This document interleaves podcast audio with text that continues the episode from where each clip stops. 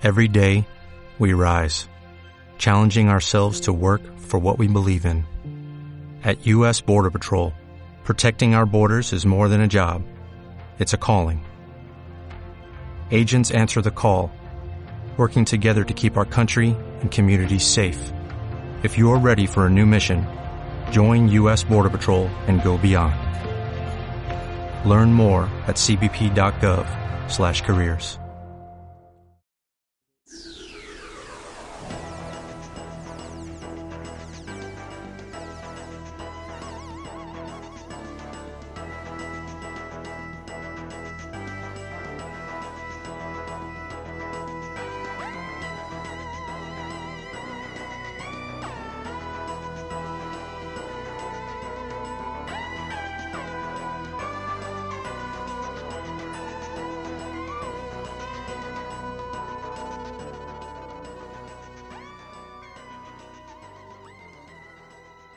Bienvenidos a los Archivos de Escaro, el micro podcast en el que un francés habla de la serie de ciencia ficción más longeva de la historia, Doctor Who. Soy Dylan desde Toulouse y aquí estamos en nuestro nuevo horario fijo ya de martes por la noche. Antes de seguir, para los que no sepáis de lo que estoy hablando, porque no seguís a los archivos por eh, las cuentas de redes sociales y tal, simplemente esta va a ser la tercera semana que el programa se iba a retrasar más allá del horario habitual que había intentado mantener de martes por la mañana. Así que he decidido que a partir de ahora el horario fijo de estos programas de comentar la temporada 11 van a ser los martes por la noche, porque así, si siguen habiendo imprevistos los lunes, lo cual parece ser bastante el caso, eh, porque es suelo tener un horario muy cargado y todo, todo lo que ya he comentado, pues eh, podré grabar los martes y sabré que el episodio sigue saliendo cuando tiene que salir. Así que en vez de, muchos líos y estar siempre anunciando casos, al menos mientras consiga grabar el lunes y el martes no haga necesidad de anunciar nada y los capítulos que quedan saldrán el martes por la noche. Dicho esto, estamos aquí para comentar Demons of the Punjab, el sexto episodio de la temporada 11 de Doctor Who, escrito por Vinay Patel y dirigido una vez más por Jamie Childs, el episodio en el que ya por fin empieza la tanda de guionistas invitados, el primer episodio escrito exclusivamente por un guionista invitado sin crédito de coescribir por Kip Chibnall, así que hay muchísimo que comentar, es algo que como sabéis llevo tiempo esperando, Así que a ver qué me ha parecido esta primera aportación de un guionista invitado a la era Chibnall y a la era Whitaker. Pero antes, como siempre, nuestro aviso habitual de spoilers. Esto va a ser un comentario en detalle del episodio, asumiendo que todos los que están escuchando el podcast han visto Demons of the Punjab. Si no es el caso del que esté escuchando esto, le invito a ir a ver Demons of the Punjab antes de ponerse con el programa. Y para el resto, como siempre, comentamos el episodio después del sonido de nuestra tarde.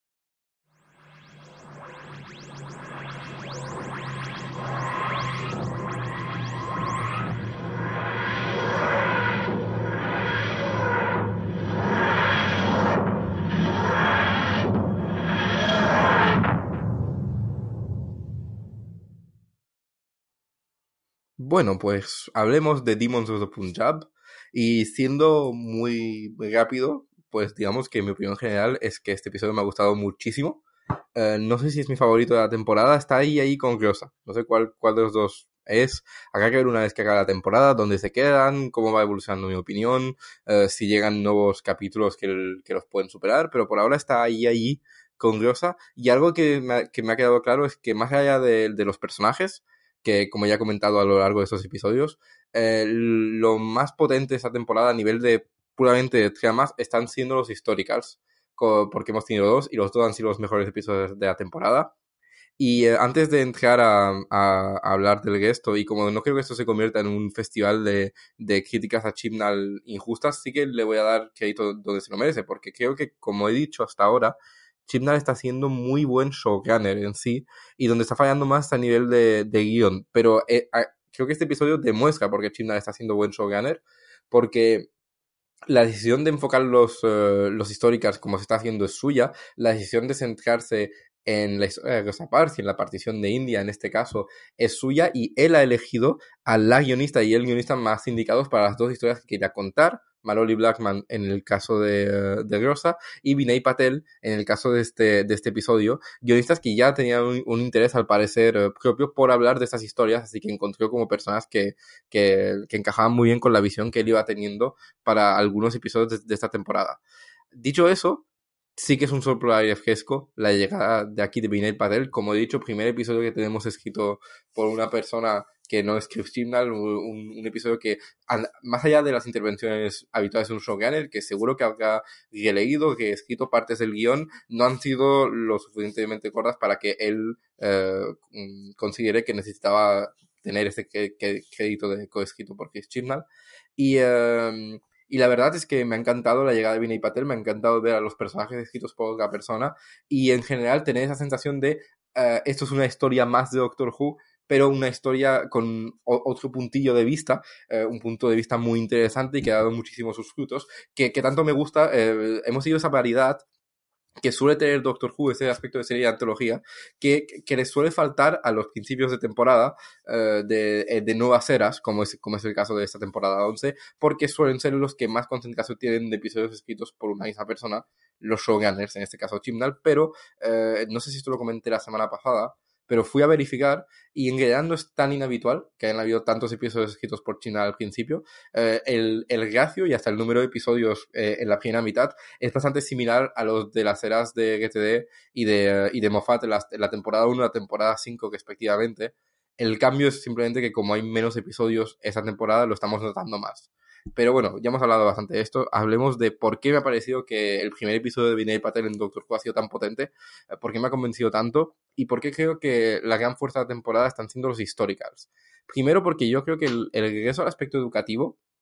de, de, la serie, a ese, a ese aspecto que, que, que, se vuelve a acercar en esa temporada más que nunca a la misión de Sidney Newman originalmente cuando le propuso la serie a Verity Lambert, Uh, que, que, era la idea de, de, educar al público. Y me gusta que, que estemos teniendo eventos en nuestra historia reciente uh, y, que, y, que, se centre mucho en aprendernos o mostrarnos puntos de vista uh, sobre temas que, que el, el, telespectador más internacional, ya, ya de Gran Bretaña, pero también de, de, Europa, de España, de Francia, no está tan acostumbrados a oír hablar, no, no conoce tan bien, o hasta el americano, sobre todo en el caso de este episodio, menos en el de Rosa Parks. Y y en, en este caso uh, tenemos un episodio centrado en la partición de India, que es un tema que yo, mmm, sinceramente, controlaba poquísimo, es algo que sé que ocurrió, no sabía especialmente en qué circunstancias ocurrió, ni siquiera hubiese sabido decir exactamente en qué época, y bueno, es una ignorancia que, que, que asumo, ¿no? Y aquí viene este episodio a, a rellenarme esas lacunas y a, y a mostrarme un poco el efecto devastador que tuvo la tragedia humana que fue este evento, y que yo creo que muy bien. Uh, y uh, lo que me ha gustado eh, además de que de que este aspecto educativo siga aquí, porque como digo, creo que está funcionando muy bien en la serie. Lo que me ha gustado de Demons of the Punjab es que a diferencia de Rosa, que se centraba en una figura histórica, pero desde un punto de vista, como he dicho, educativo, eh, más del, de lo que solíamos tener cuando se venía Shakespeare a pasearse en, en la temporada 3 o cuando teníamos al Charles Dickens en la temporada 1, aquí nada de figuras históricas, esto es una historia muy personal de una familia durante la partición durante los primeros días de la partición y a través de esa historia tan personal se nos transmite todo lo que se nos quiere transmitir del evento. Y es algo que me ha sorprendido muchísimo, porque yo viniendo a ver este episodio pensaba que nos íbamos a encontrar como con eh, al, al, a la doctora y a sus compañeros encontrándose con la familia de, de Jazz, porque eso sabía que iba a ocurrir, pero en medio de un grupo de otra gente que estaba haciendo afectada por la partición, que iba a ser como, que íbamos a ver como escenas que nos mostraban la escala humana de, de, de la tragedia y, eh, y, que íbamos a tener un, millón de extras y, etcétera. Y en vez de eso, tenemos un casting muy pequeño, algo que está siendo una costumbre esta temporada, pero aquí más que nunca, eh, confinados a, a, una casa rural de campo eh, en un, con un par de escenarios, la casa, el bosque, las carreteras de Almería, creo que es. Creo que este episodio justamente se acabó en España y se ha usado muy bien Almería, la verdad, este episodio se ve fantástico. Es el, el regreso de Jamie Childs una vez más a la dirección y la verdad es que creo que se está confirmando como uno de los mejores directores que tenemos ahora mismo, al menos a nivel puramente visual en la serie. La, los tres escenarios son preciosos. Pero bueno, volviendo al tema que nos ocupaba, eso es una historia de una familia muy pequeña. Tenemos a, como siempre, nuestro equipo Tardis, a la doctora y sus tres compañeros, y luego tenemos a la abuela de Yaz Umgin, interpretada por Amita Suman cuando era joven, y a la persona con la que se va a casar, Prem, eh, su hermano, Manish, y la madre de, de Umgin, y, y ya está. Y, um, y casi todo se estructura en torno a estos personajes, a la tragedia familiar que, que ocurre por culpa de la partición y al, introducirnos esta tragedia familiar que yo creo que está muy muy bien contada, eh, no me sorprende sabiendo que Vinay Patel tiene un, un trabajo muy teatral detrás, la mayoría de su trabajo ha sido en el teatro eh, y, no me sorprende que se le dé también eh, escribir esta tragedia personal que se va desarrollando a lo largo del, episodio y que todo ocurra de una manera tan confinada porque creo que este episodio podría ser contado muy fácilmente en una obra de teatro, ¿no? Y, eh, y pero funciona, funciona muy bien y, y creo que es de verdad muy de aplaudir que haya sabido centrarse en estos personajes, pero aún así que no hayamos tenido la impresión, o al menos yo no la he tenido, que se desperdicia el, la idea de, de, situar el episodio durante la partición de India. Yo creo que salimos teniendo una idea bastante clara de eh, o al menos eh, eh, esa, esa, es la impresión que da, ¿no? De la clase de tragedias humanas que ocurrieron durante el conflicto y de qué provocó a una escala muy pequeña este evento tan traumático en la historia de India y, y que sigue, sigue afectando, por lo que tengo entendido, a, a descendientes y, a, y, etcétera, como, como puede ser Yaz. Y, em, y daba una sensación total de que esto se escrito desde alguien que ten en cuenta el legado que ha dejado este evento histórico y que quería representarlo con mucho tacto y, eh, eh, y, con mucho respeto, desde siempre desde el respeto. Y, eh, y la verdad es que creo que si este episodio me acaba gustando ligeramente más generosa, puede que sea por eso, por lo, lo que me ha sorprendido a nivel personal, este enfoque de cómo representar el evento histórico en el que se centra el episodio, porque ha sido muy efectivo y sobre todo porque es que esta historia personal me ha afectado muchísimo. Eh, venía oyendo que este episodio era muy emocional y creo que me ha emocionado aún más que Rosa, porque, porque yo suelo conectar mucho con, con personajes y, eh, y, la historia de Umbrini y de Prem es muy trágica, eh, pero está, está muy bien narrada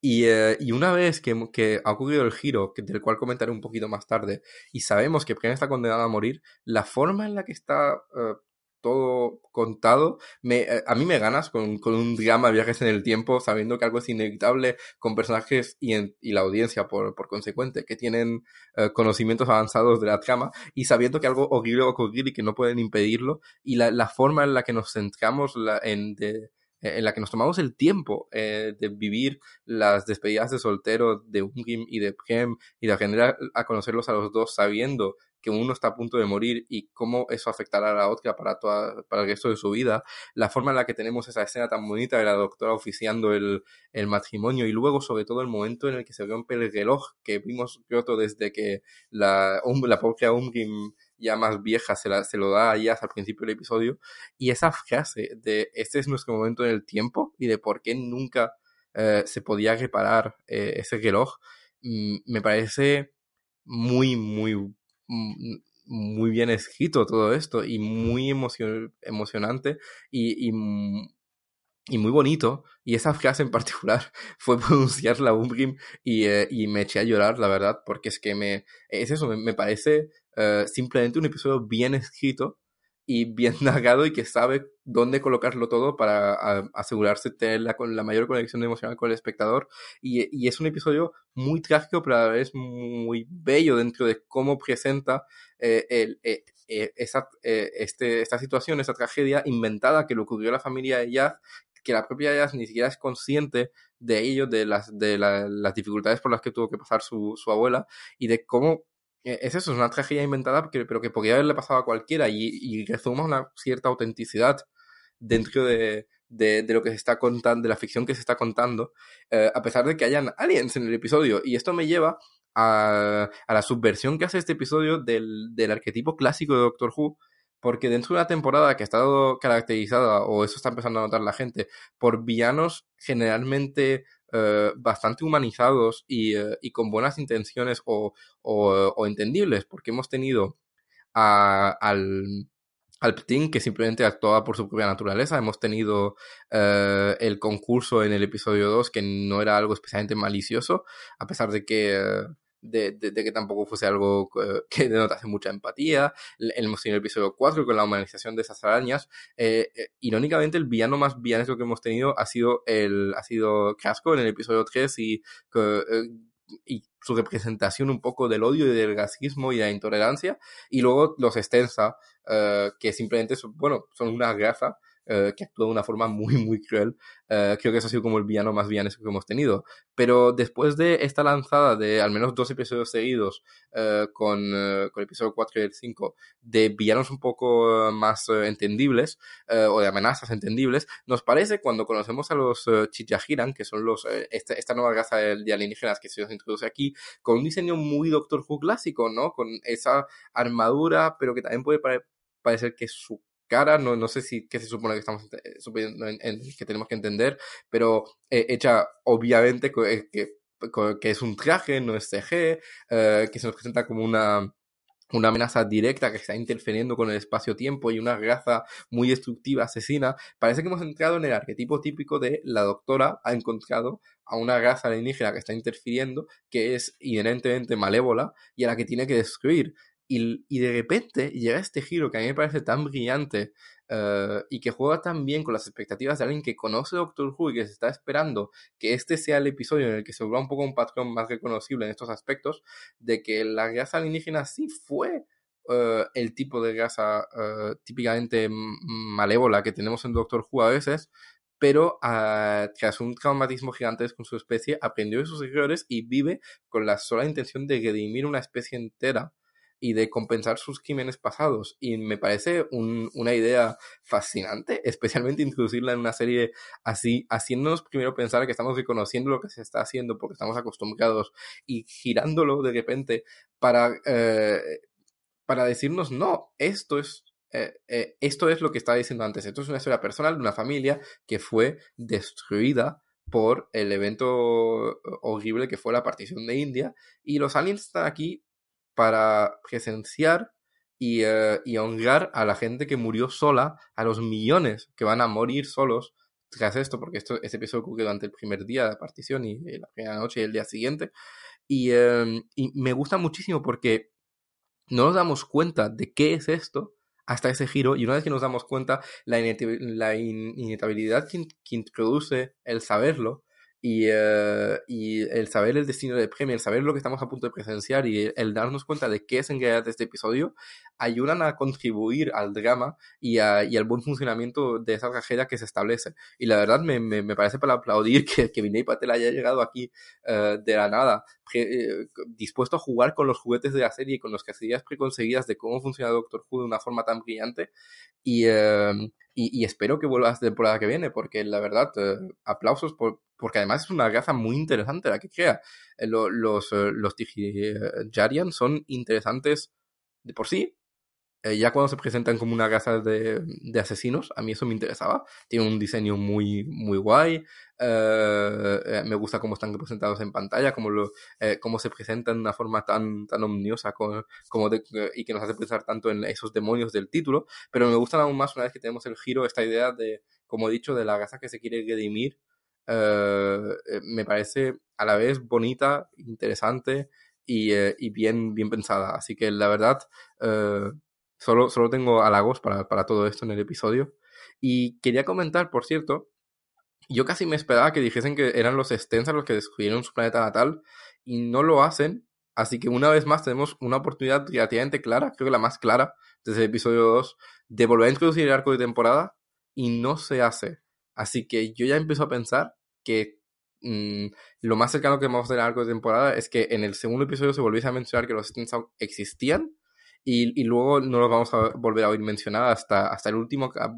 el último capítulo, a lo mejor el penúltimo vuelvo a introducir la idea, pero a mí me sorprendería ya a estas alturas volver a oír hablar de ellos antes de eso. Así que curioso, curioso, porque al final eh, no se ha confirmado así por lo que dijo Chimnal de que no haya arco, porque para mí a partir del momento en el que se vuelve a mencionar en un episodio que no sea el último, la existencia de los extensa, sí que hay un mínimo de arco, pero tampoco mintió del todo. Es como un entre dos un poco curioso el que se ha establecido aquí con el arco. Y ya comentaré una vez que vea cómo se acaba si me ha parecido funcional o si para lo que ha hecho hubiese sido mejor ir ir comentándolo a través de la temporada en oportunidades como la que, la que nos da aquí la destrucción del planeta de, esta gafa. Luego, eh, hablemos un poquito del equipo TARDIS. Por, primero de Jazz, porque este episodio ha guiado un poco todas mis esperanzas que, como que venía comentando especialmente la semana pasada. Primero, la esperanza de que la llegada de los guionistas invitados nos diese nuevas perspectivas y un aire fresco, eso ya dicho, está totalmente confirmado. Y el centrarse más en ya, después del episodio 4 que nos presentó a su familia, aquí todo el episodio está motivado por su voluntad de conocer la historia de su familia y, eh, y por... Eh, y, por ella y, y, todo lo que vemos es historia suya eh, eh, y, me alegro muchísimo. Eh, sigue siendo al final la compañía que me interesa ligeramente menos del trío, pero creo que ha sido muy potente y no me olvidaré de ella por, por, por, esta oportunidad que nos ha brindado de vivir este momento, porque si este momento me parece especialmente trágico el que vivimos, primero es porque está bien escrito, pero segundo es porque ya lo está presenciando y porque estoy sintiendo el efecto que tiene en ella descubrir esta, esta parte oculta de la historia de su familia y, y creo que eh, eh, está, está todo muy bien interpretado, todo muy bien enfocado y escrito con, respecto a Yaz. Así que por mucho que no me haya em, acabado de ganar tanto como, como Ryan o como Graham, sí que ya tengo la sensación de que sé quién es Yaz, sé ah, de dónde viene, eh, sé cuál es su entorno, sé lo que busca y, y, hasta ya estoy contento. No se han olvidado de ella, le han dado dos episodios muy centrados en ella, así que hasta ahí todo bien y sigo manteniendo que me parece que para mí es una fuerza que haya tanta gente en la TARDIS y no una, una debilidad de la temporada. Lo que también me ha gustado es que eso no sé si lo pensé o lo comenté en un episodio anterior, porque no, no, me acuerdo de lo que digo en un episodio en otro exactamente, si no está en el guion, pero creo que dije que me faltaba una escena entre Jazz y Graham para, para acabar de solidificar que son un equipo y que todos interactúan entre todos. Y, y la hemos tenido aquí, me sonreí mucho cuando, cuando vi que se venía y es una escena brutal. Es decir, no, nos muestra, como digo, que todos los miembros del equipo han, establecido un, un,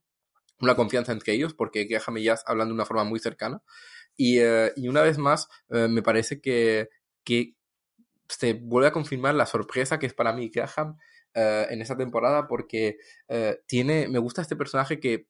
parece saber siempre muy bien cómo hablar con la gente, se nota la experiencia que tiene eh, con su edad, eh, tratando con otras personas y siempre sabiendo un poco qué decir eh, para eh, siendo muy perceptivo, etcétera, eh, pero no siendo una figura de autoridad para nada. Y me, me gusta esta escena en la que viene a, hablar con, con Jazz, a, a, levantarle un poco los ánimos, a, a, darle a alguien que le escuche. Y una escena muy bonita y que, como digo, eh, solo puede mejorar la impresión final que tendremos de, de, de, este equipo TARDIS y de sus aventuras de aquí al final de, de la temporada. Luego, rápidamente, Ryan tiene un episodio un poco discreto, en el que seguro que, que ha tenido más de, un, una escena interesante, pero sinceramente ahora no me, no, no me ha venido, creo que esto ha sido un episodio un poco discreto para él, pero sí que la doctora ha tenido un buen par de momentos. Um, me gusta que se equivoque, que reconozca que se ha equivocado. Uh, me, me, me, parece bastante interesante que no decida interferir para nada una vez que sabe que el destino de Prem es inevitable. Uh, entiendo que es para proteger a Jazz y todo me parece justificado, simplemente una observación. Uh, es un regreso un poco a, a, lógicas de la era Harner en la que cuando en la que se intentaba interferir lo menos posible en la eh, en los eventos históricos que ocurrían y también tengo que dar tengo que mencionar primero a la doctora haciendo un poco de, de, de cura, bueno, de, de, guía espiritual para que se casen uh, Premium me, me, parece muy bonito el discurso que pronuncia. Y segundo, ese momento en el que uh, volvemos a tener una mencioncilla de, de, que ha cambiado de género y uh, me parece de los mejores que hemos tenido. En general, ya he dicho que creo que la serie está manejando muy bien todo el cambio de, de, de, sexo de, la doctora. Y, um, y me, me, ha parecido muy, muy gracioso. Como Jimmy menciona, yo no hacía esto cuando era un y de repente, jaja, todos mis, uh, todos mis comentarios a regeneración y cambio de género son, uh, son bromas que, y, y, etcétera, y no deberían ser tomadas como otra cosa, otras cosas que tal. No sé, en general me, me parece un comentario muy bien escrito, uh, que a saber si viene más de Patel o de, o de Chimdal, pero, pero sí, sigo, sigo pensando que esta serie está tratando muy bien el tema. No está siempre ahí, las camas no se basan en eso, los episodios no se basan en eso, pero cuando hay una oportunidad natural, en la que una persona que siempre ha vivido de una forma lo, comentaría, eh, simplemente eso, una observación tan básica como yo no hacía esto cuando era un hombre, me creo que está, eh, está, está bien manejado, la verdad. Y, y esta escena en particular me, me, me hizo mucha gracia. Y bueno, tampoco hay muchísimo más que comentar. Eh, creo que he cubierto la, la mayoría de lo que me ha parecido el episodio. De verdad, creo que un, episodio muy fuerte para la, para la temporada 11. Uh, sigo sin, sin disfrutar a lo mejor la temporada a un nivel tan emocional constante y de implicación constante como, durante la era Moffat, sigo estando un poco con... Sigue sorprendiéndome. Cuando llega el domingo y me digo, Oscar, es verdad, hay un Doctor Who hoy, pero luego eh, no me impide disfrutar tanto cuando veo los episodios y eso es lo importante al final. La verdad, eh, un episodio muy bonito y ojalá eh, vuelva a llamar a Patel para la temporada que viene porque ahí me ha convencido totalmente y estaría hasta interesado si, si hay alguna posibilidad de ver un poco su trabajo en teatro porque creo que viendo lo que nos ha presentado aquí se le tiene que dar muy, muy bien. Y eh, antes de, despedirme, eh, tengo algo que, un pequeño anuncio que hacer aquí, nada gigantesco. Eh, solo que venía a decir que justo después de que se publique este programa, o bueno, justo antes de publicarlo, voy a enlazar y abrir oficialmente una página de Coffee para el programa, o bueno, programa vaga personal. Para el que no sepa lo que es Coffee, es algo un poco, es una iniciativa un poco a lo Patreon, pero mini, eh, en la que eh, creadores de contenido o de, o de, de podcast, de blogs, de lo que sea en Internet, eh, se abren una página para los que quieran hacer pequeñas donaciones en formas de invitar gente a, a, tomar un café, de ahí el nombre de la página. he dudado mucho de si hacer algo así y estoy un poco nervioso simplemente con el hecho de estar haciéndolo y estar anunciándolo, porque no espero nada en particular, no creo que me debáis nada simplemente por venir cada semana a hablar de Doctor Who y de, de de, de, una serie que me encanta, etcétera, pero hace tiempo que hay gente que me comenta que debería abrirme algo así. Um, y uh, muchos, bueno, muchos comentan que me hagáis un Patreon, pero me parece que el ritmo del programa no es bastante regular uh, como para justificar algo como Patreon que obliga a, um, a un poco eh, apuntarse a pagar una cantidad mensual constantemente porque no ofrezco contenido que siempre es mensual. Eh, archivos a veces tiene, cuando una temporada de emisión tiene una tanda en la que cada mes hay cuatro, cuatro episodios, pero luego puede estar eh, dos meses sin nada si tampoco hay mucho que comentar en el mundo de Doctor Who y yo no he estado escuchando algo o leyendo algo de Doctor Who o volviendo a ver temporadas y algo que me inspira a hacer un programa. Así que creo que esto es un mejor formato, quiero probarlo como digo, no creo que ninguno de vosotros me dais nada, ya agradezco muchísimo que escuchéis los programas y que, y que comentéis y que disfrutéis con ellos, pero si alguno quiere eh, participar, aunque sea ayudarme a pagar los gastos de, de mantenimiento de, del programa en, en iVoox y etcétera, porque hay una cuota mensual ahí para poder subirlo con la calidad que me gustaría y etcétera, o simplemente las horas que, eh, que paso montando y, eh, y, con la logística del programa y etcétera, pues ahí está. Podéis invitarme a un café o un cafetillo o dos en, en Coffee. No voy a repetir esto cada semana en detalle, simplemente lo, lo comentaré muy rápido en la despedida. Eh, voy a poner un botoncillo en el blog y lo voy a poner al final del el texto que pongo en cada programa cuando lo subo al blog para recordar que está allí, pero tampoco voy a estar spameando en Twitter constantemente. Es, es algo que va a estar allí y para el que quiera hacerlo y lo agradeceré muchísimo, la verdad, de corazón a los que lo hagan, pero, pero también agradezco muchísimo simplemente que, como es que estéis aquí y que me acompañéis en, en, en, estos programas, especialmente desde que me encargo de ellos en, en solitario. Así que dicho esto, pues eh, como siempre, podéis eh, encontrar eh, el programa